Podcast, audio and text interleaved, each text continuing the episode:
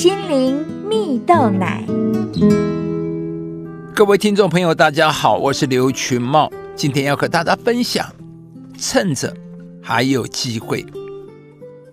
网络上有篇文章说到啊，在某个医学院的入学口试中啊，有一名考生兴奋地说出，希望自己未来能成为一位外科医师啊。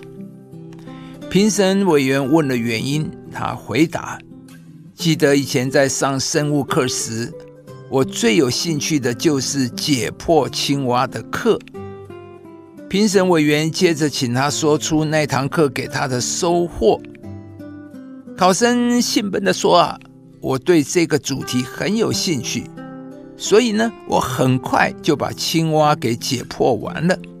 而剩余的时间，我看到其他组的组员有很多人怕血，不敢动手啊，我就过去协助他们。”而这也让我自己多学了很多东西啊！这时，评审委员问他说：“你说的是实话吗？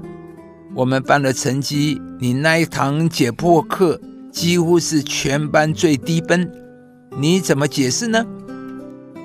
那位考生豁达地说：“因为啊，当我协助越来越多组的同学后，我就越学越多，也越做越好。”反而是我解剖自己的那一组青蛙时，还是第一次动手，比较没有心得啊，所以才会别组都很高分，反而我们这一组比较低呀。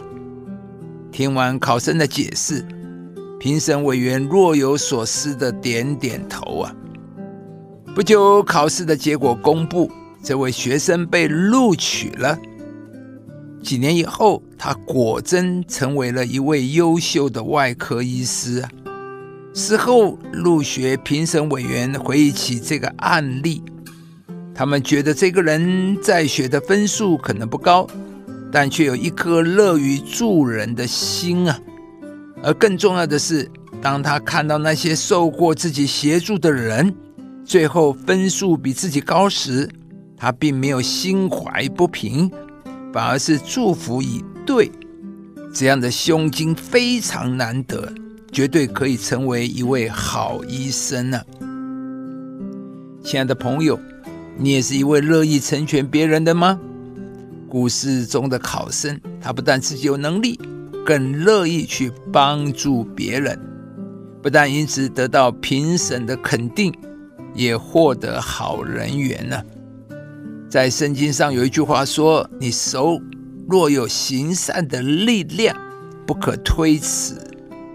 有力量就是有能力可以支配，可以办得到的。有时因为爱，我们可以做超过我们所能做的，或愿意自我牺牲来成全别人，帮助别人。当你手中有现成的，就当给人。”因为正是他需要的时候，我们不可以拖延，否则延迟的恩惠便不成恩惠了。因为明天不在你手中，今天你有能力，明天你不一定有能力。钱财今天在你手中，明天不一定还是你的。生命今天还在你身上，明天这条命可能就不在了。所以要及时行善，如果拖到明天，可能连行善的机会都没有了。亲爱的朋友，让我们都成为乐意帮助他人的人吧，尤其是在我们的生活中的亲人、朋友、同事和邻居。俗话说啊，远亲不如近邻，害邻舍就是害自己，祝福邻舍。就是祝福自己，商场上也是如此。若是为了自己的权益、财富与人竞争、斗争的，必然双输。智慧人的最高智慧就是化敌为友，处事的策略、想法和做法是求双赢，是蓝海策略，大家共荣。